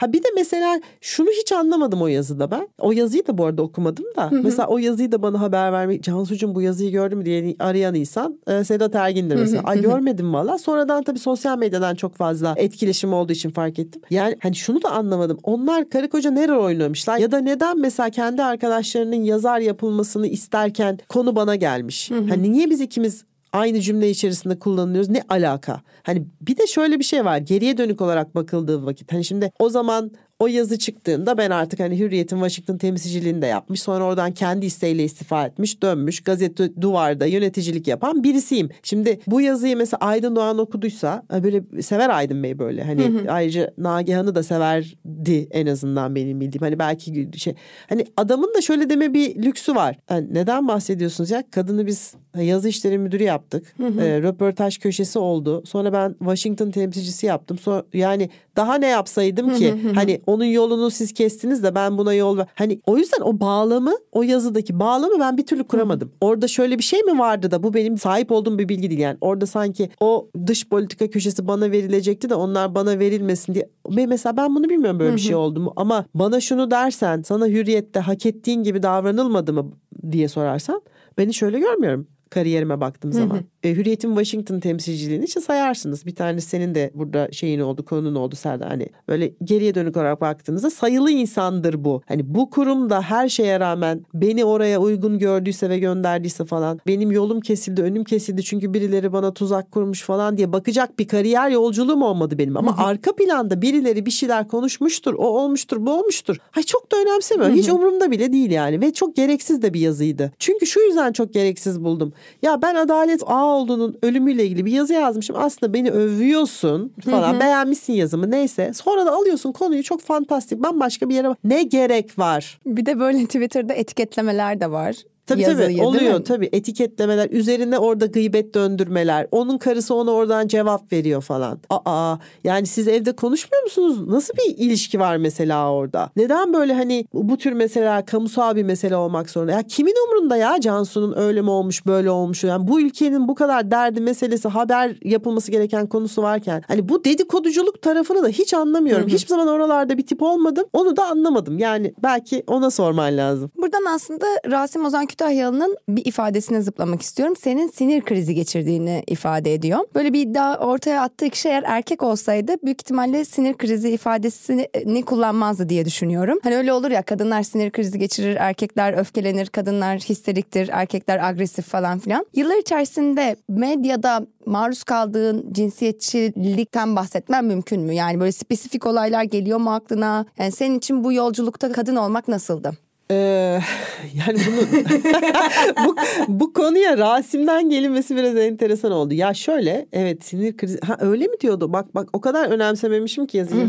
Ya ben şöyle olduğunu düşünüyorum. Birileri uydurmuş yani senaryo yazmışlar ya da kendisi uydurmuş. Niye sinir krizi gibi bana ne ya? Ha şu var. O bahsettikleri kişiyle ben arkadaştım ve o arkadaşımız tamamen yazarlıktan, gazetecilikten filan bağımsız. O kişinin karakter yoksunluğu ve bir arkadaşlık ilişkisinde yapılmaması gereken şeyler yaptığı için arkadaşlığımı bitirdim. Dolayısıyla o kişi gidip Rasim'e ve hanımına şey diye konuşmuş olabilir. Ay sinir krizi geçirdi. Belki ben yazar oldum. Hürriyette bana böyle davrandı filan gibi şeyler söylemiş olabilir. Onu bilemem. Hı hı. Belki bu yorumu o da o yüzden yapıyordur. Ama bu komik bir şey yani. Hani cevap bile verilmeyecek bir şey. Ama şimdi bu cinsiyetçi ton tabii sinir krizi geçirdi. Saçını başını yoldu kadın. Evet bu söylem. Yani olacak bir şey değil tabii. Ya şöyle evet oldu. Şimdi orada nasıl söyleyeyim? DNA'sında var ya Türkiye'deki gazetecilik dünyasının hı hı. o erkek ve o tuhaf ve sana ya şu bile var. Mesela ben oraya geleyim hani sinir krizi geçirmeler işte bana yönelik söylemler falan ya biz iki, dediğim gibi 2012'de işte Hürriyet'in bir dijital dönüşümü var ve genç ve farklı ve hani daha az temsil edilen seslerin e, gazetenin yönetimine e, dahil edilme çabası var. Bu aslında çıkış noktası olarak iyi bir çaba ve sonrasında bize deniyor ki işte o zaman yani çok yakın arkadaşım sevgili Melis Alpan da gazetenin ekinde Kelebek'te yazıyordu o da ana gazeteye taşındı köşesi falan. Hani üçünüz ben, Melis ve Banu Tuna. Banu da e, işte hafta sonu eklerinde editördü. O da benim gibi yazı işleri müdürü sıfatı aldı. Ve biz buraya taşındığımız vakit dediler ki Ayşe Arman sizinle bir röportaj yapsın ve biz bunu şey yapalım lanse edelim çok da önemsemedim Hı-hı. ama sonrasında işin geldi ya ve o röportaj çıktıktan sonra işte bizim fotoğrafımız yani o Ayşe'nin üslubu ve onun içerisine girmiş olmak falan. E sonra böyle mesela işte yani Mutlu mesela bir yazı yazmıştı işte bunlar da bacaklarını açmışlar fotoğraf çektirmiş falan. Hani ben o fotoğrafa baktığım zaman ben zaten öyle frapan giyinen birisi değilim. Öyle normal üzerimde de siyah bir elbise var. Yani şimdi Ayşe tabii fotoğraf kurgulayan ve fotoğraf kurgusu üzerinden röportajlarını anlamlandıran ve oradan kariyer yapmış bir insan. Ama sonuçta günün sonunda gazetenin bunu lanse etme şekli beni rahatsız etti mesela. Vitrine konmak demiştin. Evet. O oydu. Aynı şey değil mi? Evet evet. Yani bu böyle hani biraz o şey gibi geliyor bana. Hani böyle gerçek değil. hani vitrinde bu görünsün ama bunlar vitrinde göründükleri kadar içeride dikkate alınmasalar da önemsenmeseler de sesleri duyulmasa da olur gibi bir durum oldu orada. Dolayısıyla orada o vitrindeki durumumuz yani bunlar geldiler ve gerçekten sesleri çıkıyor ve e, haber yapım sürecinde çok etkileri var. Durumu gerçekten yaşanmış olsaydı kendimi kötü hissetmezdim. Ama gerçekten yaşanmadı ve çok kısa bir süre içerisinde de bunun sadece vitrine yönelik bir hamle olduğunu algıladım. Bunun bir parçası olmaktan hiç hoşlanmamaya başladım. E, yazı işleri masasındaki manşet toplantılarında yapılan yorumlardan bize gün içerisinde hadi bir çay börek getirin filan Banu ile ikimizin yapılan kendilerince esprilerden falan son derece rahatsızlık duydum. Daha da ötesinde politik duruşum ve de önemsediğim konular üzerinden yine kadınlığı da hedef alan şeylerin yapılması. İşte bir takım kadın siyasetçiler üzerinden o masada yapılan şakalar. Yani şaka derken kendilerince şakalar yine diyeyim filan. Beni gerçekten çok çok rahatsız etti. Ve zaten ben bir sene içerisinde o masada e, yazı işleri müdürlüğü fonksiyonunu göstermemeye başladım. Ya Enis Berberoğlu'nun böyle son dönemleriydi. Sonra o bir anda istifa etti gitti. Biliyordu benim bu konudaki rahatsızlığımı. Sonrasında da böyle Sedat Ergin yayın yönetmeni olana kadar kısa bir dönem yaşandı. Vuslat Hanım hani böyle bir defakto idare durumundaydı ve ben Vuslat Hanım'dan bir randevu alıp gidip dedim ki yani masaya arada sırada gelip bakıyorsunuz şimdi hani bu ara dönem yeni yayın yönetmeni olmadığı için ve büyük bir ihtimalle beni görmüyorsunuz. Çünkü o zaman böyle büyük bir masamız vardı ve işte orası demokratik büyük bir açılım. Herkes o masada oturacak. Bütün yazı işleri müdürleri, açık toplantılar falan. Hala da öyle olabilir bilmiyorum. Masada beni görmüyorsunuz büyük bir ihtimalle oradan gelip geçerken. Aa bu kadın bizim yazı işleri müdürlerimizden biri değil mi? Neden burada mesai yapmıyor diye merak ederseniz bunun sebebini Enis Berberoğlu biliyordu ama o gitti. Hani şimdi siz beni görmüyorsunuz. Ee, ben çok zamanlı olduğunu düşünüyorum. Lütfen bu sıfatı da benden alın. Çünkü ben bunu istemiyorum. Çok mutlu olmadım. Bir katkımın olduğunu düşünmüyorum. Hürriyet'in birinci sayfasına ya da içerideki. Yani ben yazar olarak kendi röportajlarımı yaparak hayatıma devam edeyim ama yazı işleri meselesi olmadı. Burada böyle böyle böyle bir bakış var ve bunun en büyük sorumlusu da sizsiniz. Çünkü bizi Banu ile ikimizi yazı işleri masasına koyarken bizim özlük haklarımızı, maaşımızı filan da bu adamlarla eşitlemediniz. o adamlar da bize her zaman şöyle baktılar. E bunlar zaten e, fasulyeden yazı işleri müdürü oldu. Vitrin için bunları yaptılar. Eşit statüde değiliz. E, onların altlarında şoförlü arabaları yok. Eve takım gazete gitmiyor. Bizim haklarımızın hiçbirisi yok. Biz buranın asıl sahipleriyiz. Bu çocuklar da işte hani dışarıdan tatlı görünsün diye geldiler. Dolayısıyla biz bunların bir haber tartışırken fikirlerini o kadar da dikkate almazsak çok da önemli önemli değil. Böyle bir şey yaşandı. Siz bizi aslında eşitleyerek o masaya oturtsaydınız. e ama işte Cansu'cum biliyorsun şey var işte bu hiyerarşi var efendim e, deneyim var işte 40 senelik bir insanla senin maaşın bir olur mu? Olmak zorunda. Evet. Üzgünüm. O zaman aynı sıfatla bizi oraya oturtmayın. Yani dolayısıyla aslında birbirini besleyen şeyler bunlar. Çok iyi niyetli bir şekilde yapılmış ve Vuslat Hanım da kadın meselesine önem veren birisidir. Hakikaten sonuç almak için yaptığına da eminim yapmak istediğine ama siz bunu bütün taraflarıyla planlayıp ve de açıkta kalan bir tarafı olmadan yapsaydınız ben gerçekten kendimi eşit hissetseydim o masadakilerle o zaman oradan kalkmak yerine çata çat çata çat bunun mücadelesini vermenin bir anlamı olduğuna inanırdım. İnanmadım. Çok çok iyi anladım. 2017 yılına geçiyorum. Tansur'dan konuşuruz demiştik. 2017'nin Şubat ayında Orhan Pamuk'la yaptığım Orhan Pamuk'un referandumda hayır diyeceğini açıkladığı söyleşi Hürriyet'te yayınlanmıyor. Aynı dönem Kanal D'de haber spikerliği yapan İrfan Değirmenci de referandumda hayır diyeceğini açıklamış ve işinden olmuştu. Bu sansürden senin nasıl haberin olduğu sayfan yayına girmeyince mi söyleşinin sansürlendiğini anladın yoksa öncesinde haberin var mıydı Orhan Pamuk söyleşisi? Çok iyi biliyorum. Bakıyor. um, e, tabii ki haberim vardı. yani daha doğrusu şöyle. Tabii ki haberim vardıdan çok daha derin bir hikaye bu. Orada aslında bizim çok yakın arkadaşım ve sevgili meslektaşım Şınar Oska'yla bir gerilla yani korsan bildiri girişimimizdir o bizim. O da şöyle ya galiba ilk defa bunu anlatacağım kitabıma saklıyordum ama biraz anlatayım. Yani e, evet benim Washington temsilcisi atandığımdan sonraki bir süreç ve yani işte mesela hayatımda en çok zorlandığım konulardan bir tanesi bu. Çünkü çok çok sevdiğim, pek çok alanda çok saygı duyduğum e, ve bu söyleşinin başında da seninle konuşurken ismini başka türlü zikrettiğim Sedat Ergin yayın yönetmeni ve Sedat abiyle insan olarak ne kadar e, şahane bir ilişkim varsa galiba he, yani yöneticim olarak da o kadar zor bir ilişkimiz hı hı. oldu ve belki de en çok kızdığım ve sinirlendiğim ve gıcık olduğum ve beni delirten yönetici de o olmuştur. Hı hı. Yani bunu kendisiyle de konuşmadığım için burada ne kadarını konuşmam gerektiğini bilmiyorum. Ama insan olarak gerçekten çok benim için çok özel ve önemli birisi ve eskisi kadar sık görüşemiyoruz ama devamlı telefonlaşırız ve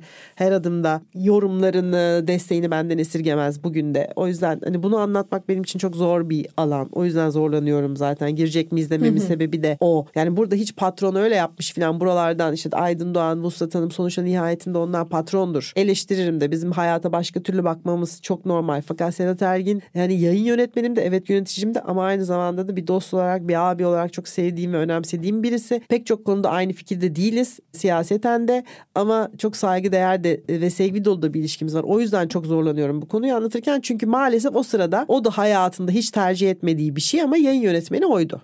Dolayısıyla ben bu çatışmayı onunla yaşamak zorunda kaldım. Ama o da dikey bir karar aşaması içerisinde bu kararları uygulamak zorunda olduğu bir aşamadaydı. O çatışmanın yüzü de benim açımdan o oldu maalesef. Dolayısıyla hani şöyle ben e, Hürriyet'teki yüz yüze röportajlarını bitirmemiştim. Henüz Washington'a atanmıştım. Trump'ın yemin törenini izleyip dönmüştüm. İşte evi topluyordum. Taşınma süreci vardı ve artık yüz yüze röportajlarını sonlandırdığımızı bu görevlendirmeden dolayı ilan etmek istiyordum. O sırada da çok uzun süre sohbetlerimiz olan ve biz o sırada neredeyse arkadaş olduk. Bana sana röportaj vermem çünkü sen çok siyasi röportajlar yapıyorsun diyen Orhan Pamuk. Hadi gel artık seninle bir yani dört senelik bir muhabbetin ardından gel sana bir röportaj vereceğim dedi. Tabii ki onun gel sana bir röportaj vereceğim demesi şu anda mı taşıyordu? O güne kadar ben siyasi röportaj yapmak istemiyorum diyen Orhan Pamuk eğer Şubat 2017'de gel sana bir röportaj vereyim canım diyorsa o artık ben siyaset konuşacağım demek anlamına geliyordu ve bu benim için tabii ki heyecan verici bir şeydi bir röportajcı olarak. Fakat ben bunu Sedat abi bak hadi yüz yüzelerin finalini Orhan Pamuk'la yapalım dediğimde o surat ifadesini hiç unutmuyorum. Ha yani ne konuşacakmış gibi bir şey söyledi bana ve ben canım öyle bir şey sorulur mu yani Türkiye'nin tek Nobel ödüllü adamı bu yani ayrıca yetmez ama evetçiliği var o su var bu su var falan. Ha filan dedi. Sonra ya istersen o yüz yüzelerin finalini öyle yapmayalım da hafta sonu Ekin'de Çınar yayınlasın pazar günü bu söyleşiyi. Kültür sanat filan daha uygun değil mi dedi. E tamam dedim yani benim. Hani biraz tuhaf geldi bana ama okey. Çınar da zaten kendisi Orhan Pamuk'la çok fazla edebiyat, işte hayat falan, kültür sohbeti yapmış ve bunları yayınlamış bir insan olarak çok da sever Orhan Pamuk. Aa şahane olur dedi. Dedim ki ya Çınar şöyle bir durum var. Hani zaten Sedat abi de bunu uyandı. Bu başka bir şey anladığım kadarıyla. Orhan buna hazırlanıyor. Daha iyi değil mi dedi Çınar e, falan. Neyse biz bu röportajı işte benim çok sevgili dostum Sebahat Karakurt'la Cihangir'deki evine gittik filan. Bir gittim yani Orhan Pamuk gerçekten hazırlanmış. Notlar çıkartılmış falan. Yani böyle iki tane insanı böyle gazetecilik hayatım boyunca röportaj hazırlanmış. Yani gazeteci hazırlanır ya söyleşiye. iki insan da böyle onlar da hazırlanmış ve bu hazırlandıklarını da gizlemediler. Bayağı notları falan. Biri Orhan Pamuk öbürü de Kadir İnanır'dı mesela. ve Kadir İnanır'ın el yazısıyla yazdığı notlar o kadar hoşuma gitmişti ki ve o zaman o da çok kritik bir zamanda ve politik bir söyleşi yapmıştık. Kobani olayları sonrasında 2014'te böyle sarı küçük not kağıtlarını yazıp getirmişti. Ya eğer sizin için çok önemliyse ve bunları yırtıp atacaksınız ben bunları saklamak istiyorum demiştim. Ve sağ olsun bana vermişti ve saklarım hala. O inci gibi bir el yazısı var bir de. Neyse Orhan Pamuk yani gerçekten nükleer radyoaktif etkisi olacak laflarla bezenmiş bir söyleşi oldu bizimkisi. Hı hı. Ve hani biz e, şeyi çok yatırıyorum. Sebati ile devamlı göz göze geliyoruz. Ya gerçekten bunları duyuyor muyuz falan diye. Yani gerçekten 2017 referandumunda hayır demenin bir demokrat, bir entelektüel için bir zorunluluk o. Özetle söylüyorum. Lafları çok önemli değil. Yani çok önemli de hani burada onların detaylarına gir- girmeyelim. Yayınlanmamış bir röportaj sonuç itibariyle. Ve ben bunun basılamayacağını o evden çıktığımda Cihangir'de biliyordum. Aha. Basılması için de bir çaba göstermemiz gerektiği düşüncesindeydim. Çınar da ben de aynı fikirdeydi. Dolayısıyla biz aslında şu anda Sedat Ergin bu podcast'i dinlerse ilk defa öğrenecek bunu. Biz röportajı yaptığımı Sedat Ergin'den üç gün sakladık. Çünkü kendisi pazar eki cuma gecesi baskıya gidiyordu. O da cuma günü gelip provalara işte göz atıyordu filan Çınar'la sohbet ediyordu. Çınar dedi ki ben röportajı galiba salı günü ya da çarşamba günü yaptım. Baskı saatine kadar sen hala röportajı yazıyor olacaksın dedi. Bak şimdi Çınar'ı da satıyorum burada anlatıyorum her şeyimizi. yani yazıyor olacaksın kıps kıps kıps gibi mi? Ya hay şöyle yani daha bitmedi Sedat abi. Ha, Cansu hala tamam. yazıyor olacak o. Halbuki şöyle bir şey yani cuma akşam saati geldiğinde o gazete sayfası yapılmış. Orta göbek iki sayfa kapak laf her şey bitmişti. Fakat biz e, Çınar'ın odasında kahve içiyorduk. Ve ben hani çok böyle şey yapmaya başlamışım. Sedat abi de o kadar çok seviyorum ki. Ve ondan bir şey saklıyoruz ve o bu kadar ağır politik bir röportaj beklemiyor. Ya işte konuştuk öyle kültür sanat filan demişim ben ona. yani aslında yalan söylemişim. Çınar yalan söylemiş ya da hiçbir şey söylememiş ve saklamış falan bir durumdayız. Ve o gün de kültür sanat ekinin yani eski radikal kitap eki hürriyet kültür sanata dönüşmüştü. O gün de işte İhsan Yılmaz, Sevgili Erkan filan hepsi beraber işte Bahar Çoğadar bir yemeğe gidiyorlar işte ek çıktı diye filan.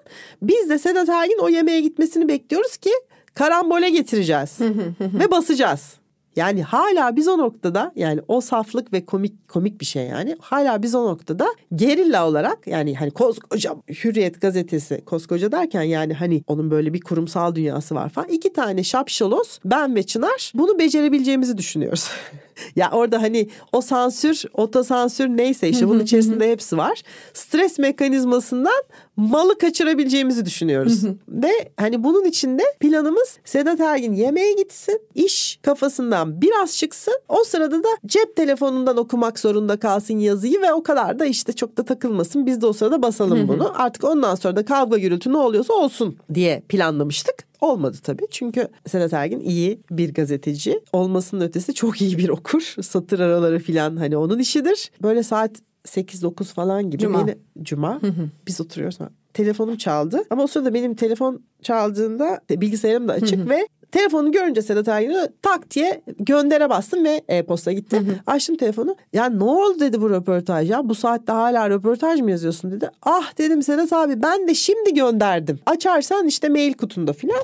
Sonra kapattım telefonu ve Çınar'la bakışmaya başladım. Dedim falan. dedim dedim dedim. Dedim dedim dedim. Ve beş dakika sonra... Hı hı filan yani tabii böyle değil ama yani bir hani bu ne bu ne biçim bir şey filan hani biz bir de orada şöyle bir şey var. O sen diyorsun yani otosansür yaptın mı falan. Hiç o kadar öyle bir yerden yaşamıyorum ki ben hayatı. Hiç yapmadım. Çınar da yapmadı. Neyse o röportajın hakkı. Ne başlık atılması gerekiyorsa filan. Yani zaten o soruların hepsi sorulmuş. O sunuş şeyi yapılmış falan. Dolayısıyla işin geldiği yer. Sedat Ergin dedi ki ben bunu yapamam. Bu röportajı basamam. Çünkü hükümet şu anda bizim yani bizim derken Doğan grubunun referandumda hayır kampanyası için düğmeye basmayı beklediğini zannediyor. Halbuki biz aslında iki tarafa da mesafeli bir taraf tutmama yönünde bir tavır aldık ve bunu uygulamaya hazırız. Ama maalesef bu Orhan Pamuk röportajı o dünyada şey diye okunacak. Aha işte bakın buyurun Hürriyet kampanyayı başlattı hayır kampanyasını. Dolayısıyla bu röportaj sadece bir röportaj değil. Bu sadece Orhan Pamuk'un lafı olmayacak. Referandumda hayır oyu kullanacağım. Orhan Pamuk gibi kuvvetli bir ismi bu lafı söylemek için Hürriyet vesile etti diyecekler. Hmm. Şimdi bu yorumu Sedat Ergin'in anormal mi ya da yok canım daha neler artık denecek bir yorum mu? Hayır. Karşı tarafta zaten bunu böyle görmeye e, teşne ve bunu böyle yapacak olan bir siyasi iktidar olduğunu biliyoruz. Ama artık işlerin geldiği yer yani zaten bir sene sonra gazetesini satmak durumunda bırakılmış gazetesini değil bütün medya imparatorluğunun bir patronundan bahsediyoruz. Bu baskı, bu stres zaten üzerinde çok kuvvetliydi ve sonuç itibarıyla yani o karar Sedat Ergin'i de aşan bir karardı. Hı hı. Orada grup artık gelinen noktada ve o günleri hatırlayalım. Yani günlük bazda Aydın Doğan'ın ve ailesinin bir takım gazete manşetlerinden tehdit edildiği içeri gireceksiniz, yargılanacaksınız, şu olacak, bu olacak filan diye. E şimdi bunlar da insan. Ayrıca çok büyük bir parayı yönetiyorlar falan. Hani ben hayata oradan bakmıyorum. Ben bir emekçiyim. Ben medya profesyoneliyim. Ama oraya nasıl gelindiğini bildiğim için hani bunu meşrulaştırmak ve normalize etmek adına söylemiyorum. Ama durum tespiti yapıyorum ve sonuçta o röportaj basılmadı. Ama ben orada Sedat Ergin'e tamam o zaman bu durumu sen hani ben yapamayacağım bunu çünkü. Orhan Pamuk'a sen anlat. Onu soracaktım. Sen konuştun mu diyecektim sansür sonrasında. Yani, ben, yayınlanmadı mı sonrasında? Evet yani bunu basmama sebebinizi ve gerekçelerinizi Orhan Pamuk'a sen anlat. Bunun sorumlusunun ben olmadığımı o bilsin ben sonra arayacağım dedim. tamam dedi ve yani çok medeni bir telefon konuşması geçmiş aralarında. Mesela ben Orhan Pamuk olsam bu tür bir sansüre uğrayan bir yazar olsam ve o düzeyde bir yazar olsam ben bu kadar medeni bir konuşma yapmazdım beni arayan yayın yönetmeniyle süper medeni bir konuşma geçmiş aralarında. Hani ikisi de ah canım işte böyle de bir dönem yaşıyoruz deyip kendi aralarında an, anlaşmışlar diyeyim. Yani o da beni hayrete düşürdü. Ben bu kadar bu işi yazan taraf olarak üzülürken ve sıkılırken bu durumdan Orhan Pamuk'un da bu durumu ne yapalım canım hayatta böyle ben de sizi anlıyorum diye kabullenmiş olması da benim canımı sıktı. Ne yapılabilir? Günün sonunda korkmayacak bir sermaye hı hı. lazım. Gazetecilik yapıyorum diye korkmayacak. Haberini, yazısını hak ettiği derecede basmaktan korkmayacak bir sermaye yapısı lazım. İktidar kim olursa olsun. Yoksa öyle olmadığını bilen herkes kendi arasında anlaşıyor. Hı hı hı. Gazete yöneticisi de ne yapalım şekerim oluyor. Nobel ödüllü yazar da evet anlıyorum şekerim oluyor. Böyle tuhaf bir şey çıkıyor bunun sonunda. Sizin Orhan Pamuk'la konuşmanız nasıl geçti? Daha sonrasında Sedat Ergin'le konuştuktan sonra. Ya ben benim çok basit geçti. Yani Hı-hı. hani anlatıldı herhalde size. Hani böyle bir şey. Evet biliyorum. Ee, çok üzücü. Yani bu iş bu noktaya gelmiş olması çok üzücü ama sebeplerini de anlıyorum dedi. Ama sonrasında tabii ne oldu? Biz bu konuda da Sedat Ergin o gece Çınar'la. Yani Orhan Pamuk'un bunu Türkiye içerisinde büyük bir mesele yapmamıyor. Yani bir sonuçta bu haber duyuldu. Hürriyet'in bunu basmadı. Uluslararası medyada haber oldu. New York Times'a kadar gitti. İşte dünyanın bütün her yerinden gazeteciler bana mesajlar attılar. Senin bu basılmayan röportajını gel biz basalım. İşte e, Fince, Sanskritçe neyse işte Fransızca bizim gazetelerimize yani bir gazetecilik dayanışması olarak. Ama tabii yani o sonuçta Hürriyet gazetesinin tırnak içerisinde de söylüyorum malıydı. Çünkü sonuçta ben orada çalışırken yaptım bu röportajı. Ve de ben Hürriyet gazetesinin Washington temsilcisi olarak sonuçta Hürriyet'te çalışmamaya bu röportaj basılmadı diye devam etsem ben istifa etsem o zaman evet Hani dünyadaki falan. Yani o çok zor bir karardı. Bunu yaşadıktan sonra yola devam etmek ve bunu sana yapan gazetenin yurt dışı temsilcisi, yurt dışı yöneticisi olarak yola devam etmek falan. Ben olayı biraz şöyle gördüm. Artık yolun sonuna gelinmişti. Zaten o Orhan Pamuk olayında da ben çok net gördüm ve zaten tam da bu yüzden yani ben o görevi kabul ettikten sonra etrafımda herkes bana kaç seneliğine Amerika'ya gidiyorsun diye sorduklarında Vuslat Hanım'la aramızdaki konuşma şöyleydi. Vuslat Hanım ya hani bu işin optimumu 5 sene Cansu. 5 seneden fazla kalınınca da işte bir şehirde ya da bir politik dünyanın içerisinde o zaman mesleki körlükler de oluşuyor. Çok da katıldığım bir yorumdur bu arada bu. Demiş olmasına rağmen yani 5 sene gibi aşağı yukarı bir dönemden konuşulmuş olmasına rağmen ben etrafıma hep şey dedim. Yani benim Washington temsilciliğim Doğan ailesinin nefesiyle, nefesinin ne kadar yettiğiyle ilişkili bir konudur. Ben o işin çok uzun süreceğine inanmıyorum demiştim ki nitekim benim açımdan çok kritik tarih olduğu için de hatırlıyorum. Ben Washington temsilcisi olarak ailemle uçağa binip 5 Nisan 2017'de gittim. 6 Nisan 2018'de bir sene bir gün sonra televizyonda yani internette ben Aydın Doğan'ın grubu Demirören'e. Demirören'e teslim ettiğini bir sene bir gün sonra gördüm. Yani zaten tam da öngördüm tahmin ettiğim şey oldu. Yani benim için o Orhan Pamuk meselesi ve yine de her şeye rağmen Washington'a gitmeye karar vermek şöyle bir şeydi. Bu artık bu iş kepazeliğe doğru gidiyor. Sen bu işi zaten yürütemezsin. Bu, bu tipte bir insan olduğun için, bu tipte gazeteciliğe inandığın için. Fakat Washington'da Trump var ve Trump dönemi bir gazeteci için çok enteresan bir dönem. Sen bu dönemi de bir deneyimlemiş olarak artık bu yolculuğundan şey yaparsın yani buraya veda edersin hürriyete. Hani yoksa aslında o Orhan Pamuk meselesi artık işin gelip tıkandığı yer ve aslında bırakılması gereken yer belki de oydu. Ama öngörümde de şu açıdan haklı çıktım. Gerçekten Trump Amerikası, Trump Erdoğan ilişkileri filan bütün bunları yaşayıp bütün bunları deneyimlemek de bana ve sonrasında yine bu siyasi meseleler nedeniyle o kararı almak durumunda almak da çok da şey kattı. Peki o söyleşi Orhan Pamuk söyleşisi şu anda senin midir, hürriyetin midir? Yani kitaptan bahsettin sorunun başında. Kitabıma saklıyordum diye. Yani belki o günkü etkisi tabii ki olmayacak ama o söyleşiyi yayınlamayı düşünüyor musun? Yani bunu sormadım avukatıma da ama bunu bir bakmak lazım. Kimindir bu söyleşi diye. Ama her şeyden önce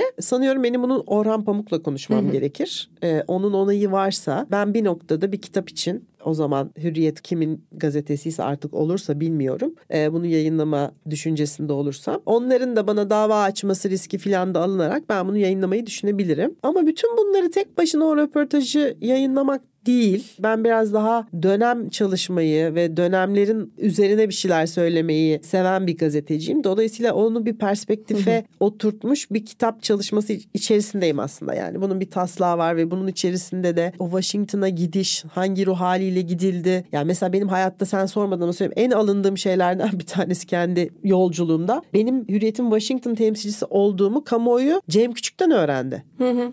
Ya bu mesela evet. benim için çok yaralayıcı bir şeydi. Çünkü öyle bir şey oldu ki sanki hani benim meslektaşım Tolga Tanış da bir dolu sıkıntı yaşamış birisidir iktidarla. Tolga'yı iktidarı rahatsız etmemek için çekiyorlar. Benim gibi zararsız birini gönderiyorlar falan gibi bir hava çıktı. Yani Cem Küçük böyle saçma sapan bir tweet attı. Yani Cem Küçük'e zaten bu konu nereden varıyor? Hani öyle bir noktadaydı ki Tolga'ya konu daha aksettirilmediği için gazete yönetimi benden yani orada bir bayrak değişimi olacağını ya biz Tolga'ya anlatalım da sen o zamana kadar annenle babanla bile konuşma. Eşinle beraber değerlendirin. Okey sen biz Tolga ile konuşalım. Tolga'yı da çünkü İstanbul'da bir yönetici ya da işte nasıl istiyorsa o şekilde Tolga'yı gazeteden ayırmak falan gibi bir düşüncesi yoktu o zaman yönetimin. Hı hı. Ama Tolga kendisi Amerika'da kalmayı ve başka bir şey takdir etti. Hürriyette yollarını ayırmayı takdir etti. Fakat hani Cem Küçük bunu yazınca niye hani bu kadar ilgiliydi yani Tolga gidiyor Cansu geliyor falan böyle saçma sapan işte böyle bunlarla ilgilenen bir gazeteci dünyası var mesela.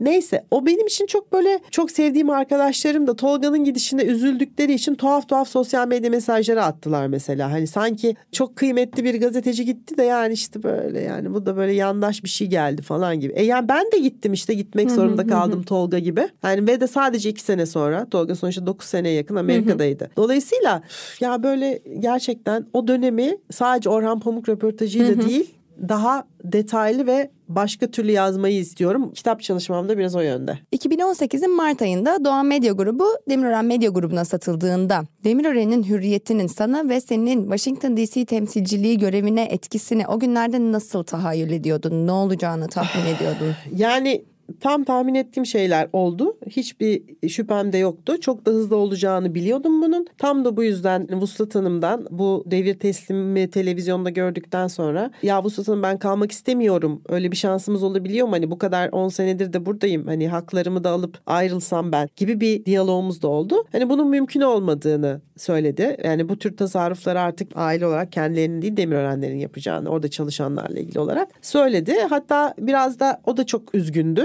ve biraz bekle bakalım belki tahmin ettiğimiz kadar kötü olmaz dedi. Ya da Şimdi o cümleyi şöyle kurmuş olabilir. Onu da bir şeyin altında bırakmayayım. Tahmin ettiğin kadar kötü olmaz belki demiş olabilir. Ama yani tahmin ettiğim kadar kötü oldu ve çok hızlı oldu. İşte zaten ilk en büyük krizimizi onlar işte Mart ayında Nisan ayında aldılarsa zaten bir iki ay bir gözlerini açıp hani nerede ne var kim kim filana baktılar. İlk önce internet tikitlemeye çalıştılar. Çünkü internet çok hızlı akış olduğu hı hı. için yani oraya bir takım adamlarını ve bir takım e, frenleri yerleştirdiler. Sonra yavaş yavaş gazeteye geldiler. Fakat internette kitlemelerinin bana şöyle bir etkisi oldu. Arada 7-8 saat farkla ben habercilik yaptığım için ve mesela dediğim gibi bu Suriye meselelerinden dolayı Pentagon oraya Beyaz Saray'a gidiyorum ve benim orada yazdığım bir şey son dakika diye giriyor Hürriyet.com.tr'ye. O zaman internette zaten benim ayağım kesilmeye başlamıştı. e işte sonrasında da bir 4-5 ay sonra ben bir Halkbank yazısı yazdım. Yanlış anlaşılma ama Halkbank mı başlıklı yazı, yazı değil mi? Evet. Ve bu işte doların altıya fırlaması sebebi işte o zaman Amerika Birleşik Devletleri'nin bir takım yaptırımlar açıklaması. Trump'ın, e, Erdoğan'ın tırnak içerisinde dostunun. O yazı kaldırıldı işte bir dolu kepazelik oldu ve bunu insanlar fark ettiler o yazının kaldırıldığını. İşte sosyal medyada trending topic oldu. Türkiye'de siyasetçiler ve siyaset takip eden insanlar ben çok ilk önce anlamadım. Hani bir teknik bir sorun var zannettim ama herkesten bana mesajlar yağdı. Senin bu yazını bulamıyoruz. Çünkü bu yazı şu yüzden önemli. Senin de böyle haberin oldu kaldırıldığında. Evet evet. Benim yani ben hakikaten ben yani ya şimdi yanlış hatırlamayayım ama ya Ertuğrul Kürkçü ya da Sezgin Tanrıkul'un bana attığı yazı nerede gibi bir mesajdan oradaydı ya diye hani öyle oldu. Sonrasında da işte yani ben artık zamanlamaya bakıyordum. Çünkü küçük bir çocuğum var ve ailece oraya taşınmışız. İşte okul var, kira kontratı var. Bunları nasıl hallederim de Türkiye'ye dönerim. Ama bir taraftan içerideki işte tazminatım var. Yani o Halkbank olayından sonraki işte 3-5 ay tamamen bunun e, yani Türkiye'de olsaydım, hı hı. Amerika'da olmasaydım ve bu söylediğim lojistik sorunlar olmasa o gün istifa etmiştim. Arkama bile bakmamıştım. Ama o lojistik planlamadan dolayı zaman kazanmaya çalışırken bu sefer de işte o olaydan 2-3 ay sonra Rahip Brunson röportajımla ilgili ayrı bir kriz yaşandı. Yani o zaman artık zaten işte bir ay sonra filan bir buçuk ay sonra dönüp ben müsaademi istiyorum dedim. Tazminatından vaz mı geçmiş oldun böyle olunca? Hayır o da çok enteresan Hı. bir hikaye. Geçmedim ve aslında bunu anlatırken biraz... Aa da... doğru tamam. Evet, evet evet. Yani çok enteresan çünkü bunu anlatırken biraz da üzülüyorum. Çünkü benim çok sevdiğim ve yakın arkadaşlarım biraz önce ismini de zikrettiğim Çınar Oskay'ın, Sebahati Karakurt'un filan içerisinde oldu 45 kişi. Bir gecede tazminatsız atıldılar. Hani o yüzden de çok üzgünüm. Hani onlara yaşatılan şeyden dolayı. Sonra o davayı kazandılar çok şükür ama daha hala paralarını almaları için bir hukuki sürecin geçmesi bekleniyor.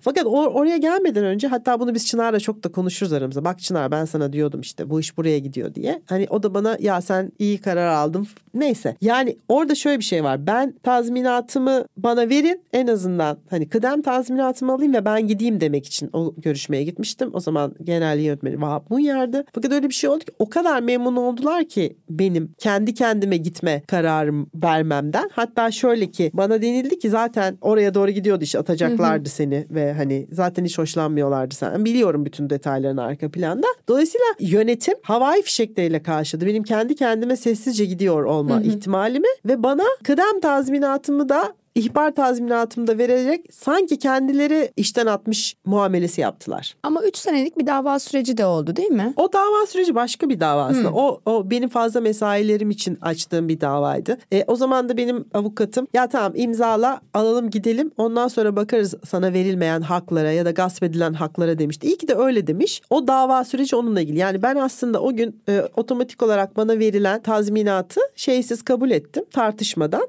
Fakat oraya da tabii bir şey düştük biz. E, şerh düştük. Bütün haklarım saklı kalma şeyle imzalıyorum diye ve sonrasında da Türkiye'ye döndükten sonra detaylı bir çalışma yaptıktan sonra işte fazla mesailerimin filan aslında verilmediği anlaşıldı. Bununla ilgili bir davaydı. O davayı da kazandım ama işte hala onlar temize götürdüler ama o bütün bu fazla mesai ve hakları verilmeyen, tazminatı verilmeyenler açısından bir emsal olmayabilir. Çünkü farklı hukuki süreçler ama tazminatı verilip de eksik verilen, eksik hesaplamalar için önemli bir emsal davası olacak. 2019'da Duvar'da çalışmaya başlıyorsun. Duvar İngiliz'in kurucu yayın yönetmenisin. 2021'in Ekim ayında Duvar'ın genel yayın yönetmeni Ali Duran Topuz, yayın sahibi Vedat Zincir'le yaşadığı editoryal bağımsızlık tartışmaları sonrası Duvar'dan ayrılıyor. Bu bir istifa dalgasına neden oluyor. Sen de bu dalgada istifa edenlerdensin. Duvar'ın editoryal bağımsızlığına dair süre gelen tartışmaların ana başlıkları nelerdi? Ya süre gelen değildi aslında. Çünkü Ali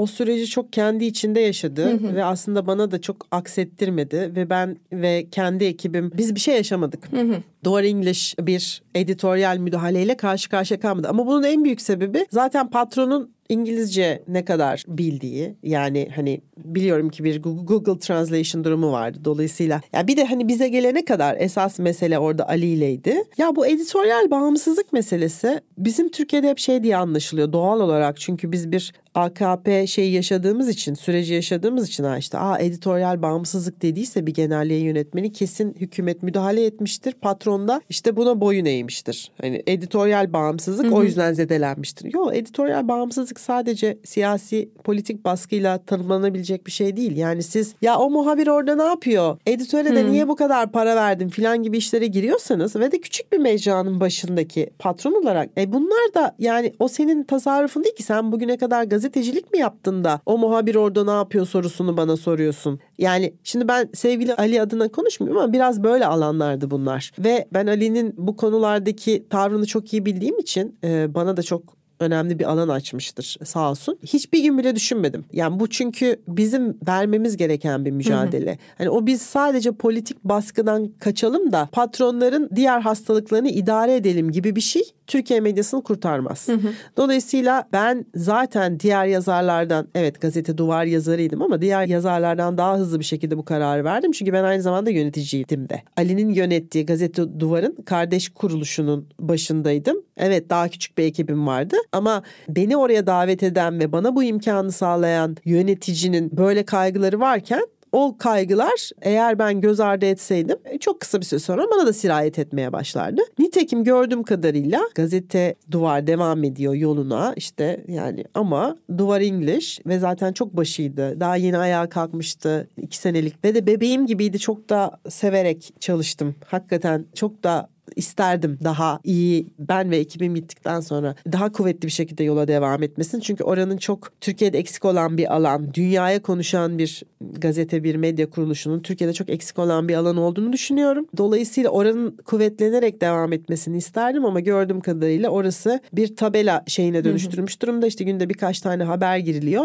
Şöyle şeyler duydum. Onun domaini çok kıymetli. O yüzden orayı öldürmüyoruz ama işte bir tane genç editörle iş devam ediyor falan. Dolayısıyla da aslında aslında Ali ile beraber o kararı almakta da dönüp baktığımda haklıymışım. Keşke haksız olsaydım Türkiye medyası adına. 5 yıl boyunca Hürriyet için siyasi söyleşiler yapıyorsun yüz yüze pazartesi söyleşileri. 2023'ün Ocak ayından beri de bu söyleşilere T24'te devam ediyorsun. 2010'lu yıllarda Hürriyet için söyleşi yapmakla güncel olarak T24 için söyleşi yapmak arasında ne gibi farklılıklar var? Hürriyet ve T24'ün imkanlarını, kısıtlılıklarını, söyleşi yapmak istediğin ve yaptığın kişilerdeki Hürriyet ve T24 algısını nasıl karşılaştırırsın? Orada iki tane ana konu var. 2010'lar değil de bıraktığım noktayı söyleyeyim. Yani 2017'de işte Orhan Pamuk röportajıyla Hürriyet'teki e, söyleşicilik macerama nokta koymuş oldum. Çok kalbim kırık bir şekilde o işi bıraktım. Hı hı. Yani Washington temsilciliği gibi önemli o zaman için önemli görülen bir göreve git gitmeme rağmen çok kalbim kırıktı. Çünkü hak ettiği gibi yapamıyordum o sırada e, söyleşiciliği, röportajcılığı ya da gazete hak ettiği şekilde yayınlamıyordu onları. Bırakın konuda konuştuğumuz şeyleri konuk tercihiniz bile sansüre, otosansüre takılıyordu. O benim kabul edebileceğim bir şey değildi. O yüzden çok böyle şeydim. Çok yaralıydım o konuda. Dolayısıyla aslında ben bir süre daha yani Doğan ve yine sevgili arkadaşım Murat Samucu hadi gel bunu burada yap. Bu konuda bir eksiklik var Türkiye medyasında şu anda dediğinde aslında o görüşmeye giderken çok da şey değildim. Ee, ya ben biraz daha yazmamaya devam edeyim. Biraz daha yazmayayım diye düşünerek gittim ama beni öyle özlediğim ve yaralı olduğum bir yerden vurdular ki çünkü yazı yazmak bir şey ama onlar bana dediler ki yazı da yaz ama Doğan gel ilk önce şu söyleşileri yapalım. Orada benim çok istemediğim şekilde bıraktığım ya da bıraktırıldığım hatta belki el çektirildiğim Washington'a gönderilerek bir alan olduğu için tamam dedim. Dolayısıyla aradaki temel fark bıraktığım yerle bugün arasındaki kimse bana şunu sor bunu sorma ay onunla mı konuştun niye konuştun Aa, ne biçim şeyler konuşmuşsunuz siz üstüme iyilik sağlık e, internetimi kapatacaklar işte sistemi kap falan böyle şeyler yok. Oradaki o özgürlük çok bambaşka bir şey. Tam da bu yüzden zaten yeniden yapmaya karar verdim. Fakat tabii şöyle bir şey var. Şimdi o kadar bagajlı oldu ki o bıraktığımdan şimdiye de 6 sene var arasında. Hani herkesin bagajı da arttı. Herkesin ön yargısı da arttı birbirine falan. Orası sol mu? Orası liberal sol mu? Orası bir şey miler var. Bir de bizim mesela siyasetçilerimizin televizyon sevgisi var. Şimdi ben orada mesela şöyle bir iddiada yapıyorum o işleri. Ne kadar da gider bu iş bilmiyorum böyle. Şimdilik iyi gidiyor anladığım kadarıyla rakamlardan ama herkesin 30 saniyelik video izlemeye kendisini kurguladığı bir dönemde dünyanın en uzun söyleşi formatında hiçbir görsel yani 2-3 tane fotoğraf dışında görseli olmayan ve böyle ağır çatır çutur konuların konuşulduğu bir metin yazıyorum. Hatta hiç unutmuyorum depremden hemen sonra yaptım deprem söyleşilerinde Celal Şengör'e gittiğimde Celal Hoca bana şey dedi. 11 sayfa. Yani basmış onu printer'dan. Kim okuyor bunları? Okuyorlar mı? Filan gibi bir şey söyledi bana. Aa, inanmazsınız okuyorlar hatta yani. yani neyse yani aslında birazcık böyle zamanın ruhuna ters de bir şey yapıyorum orada. Çok uzun yazıyorum. Sadece yazılı yapıyorum falan. Ve o hoşuma gidiyor. Bu dijital şeye rağmen o ya tabii ki milyonlar okumuyordur ya da işte bir, bir birkaç milyon okuyordur 85 milyon okumuyor ama o iddianın sürdürmesi gerektiğini düşünüyorum. Yani yazılı habercilik, yazılı detaylı uzun form long form dedikleri şeyin devam ettirmesi gerektiğini düşünüyorum. Ama bu şeyi de kırmak zor oluyor. Yani mesela öyle bir şey geçti aramızda. Bu Muharrem İnce'nin şeyinde hani kendisi söyleşi yapmak istediğimde e, ya işte ben bir süre konuşmayacağım dedi. Ben de ona dedim ki tamam anlıyorum elbette sizin tercihiniz ama zaten konuşmaya e, karar verdiğinizde de ya Fatih Altaylı'ya ya İsmail Küçükkaya'ya çıkarsınız eminim ki dedim. Zaten tam da öyle oldu. Fatih Altaylı'ya çıktı. Ertesi sabah da kendisine hiç şaşırtmadınız. Tam da öyle oldu Fatih Alt yani hani bu arada ben diğer arkadaşlarım gibi çatışmalı bir şey yazamadım. Bana hani benimle arasında gergin bir şey olmadı. Böyle esprili bir yazışma geçti ama çok seviyorlar televizyonu. tabii ki televizyon çok hızla çok kitlelere yayılan bir şey filan ama bir de tabii böyle ben biraz o televizyonlardan da farklı olarak biraz böyle insanın içine oyan bir şey yapıyorum. Ona da çok gelemiyorlar, istemiyorlar. Ona çok gelememe ve istememeyi de ya aslında televizyon daha çok insana ulaşıyor diye şey yapıyorlar falan. Ama yani ben o tür yani hani sen dedin ya bunun farklılıkları. Şimdi hürriyet eskiden çünkü şeydi hürriyet. Yani hürriyet röportaj verilir canım yani bir mesaj vermek istiyorsan. Hani tabii yani mesela gezi protestoları sonrasında Adalet ve Kalkınma Partisi yöneticileri, bakanları falan açısından kesinlikle konuşulmaması gereken gazeteciler listesinde olduğum için orada o hiç zaman zaten oralara gidilemedi. Yasaklıydık. Fakat bugün de ya orada o kadar okunuyor mudur? Onun yerine şuraya çıkayım. YouTube'a mı gitsem? Filancılar çok siyasette. Ama ben halimden çok memnunum. Çünkü zaten aslında yapmak istediğim şey daha az konuşan, daha az bir tarafını öğrendiğimiz, daha sorgulanmış, daha az yüzünü gördüğümüz insanlarla daha derin sohbetler, söyleşiler yapmak. O yüzden hani ben halimden hiç şikayetçi değilim. En çok da bu kadar uzun yazıyor olmama rağmen okunmasından memnunum. İyi ki evet demişim Doğan'a. İyi ki de tanıştık. Çok çok teşekkür ediyorum bugün konuğum olduğun için. Senin söylemek, sormak, eklemek istediğin bir şey varsa onu alayım. Yoksa eğer bölümü kapatacağım. Ben de seni tanıdığım için çok memnun oldum. Yeni nesil gazetecilikte bir kere podcast çok seviyorum. E, sizi de her zaman Podbe'yi de severek dinliyorum. Yeni nesil gazetecilikte senin gibi feminist gençleri görmekten de çok çok memnunum. Daha çok olun, daha sesli olun. Biz de işte sizden bir önceki jenerasyon mu artık ya da neyse işte yarı, yarım önceki jenerasyon mu filan. İşte biz de sizi olabildiğince böyle destekleyelim istiyorum. Ee, çok teşekkür ederim e, beni davet ettiğin için. Çok keyifli bir sohbet oldu. Benim için de öyle. Çok çok teşekkürler tekrardan. O zaman bir sonraki bölümde buluşmak üzere.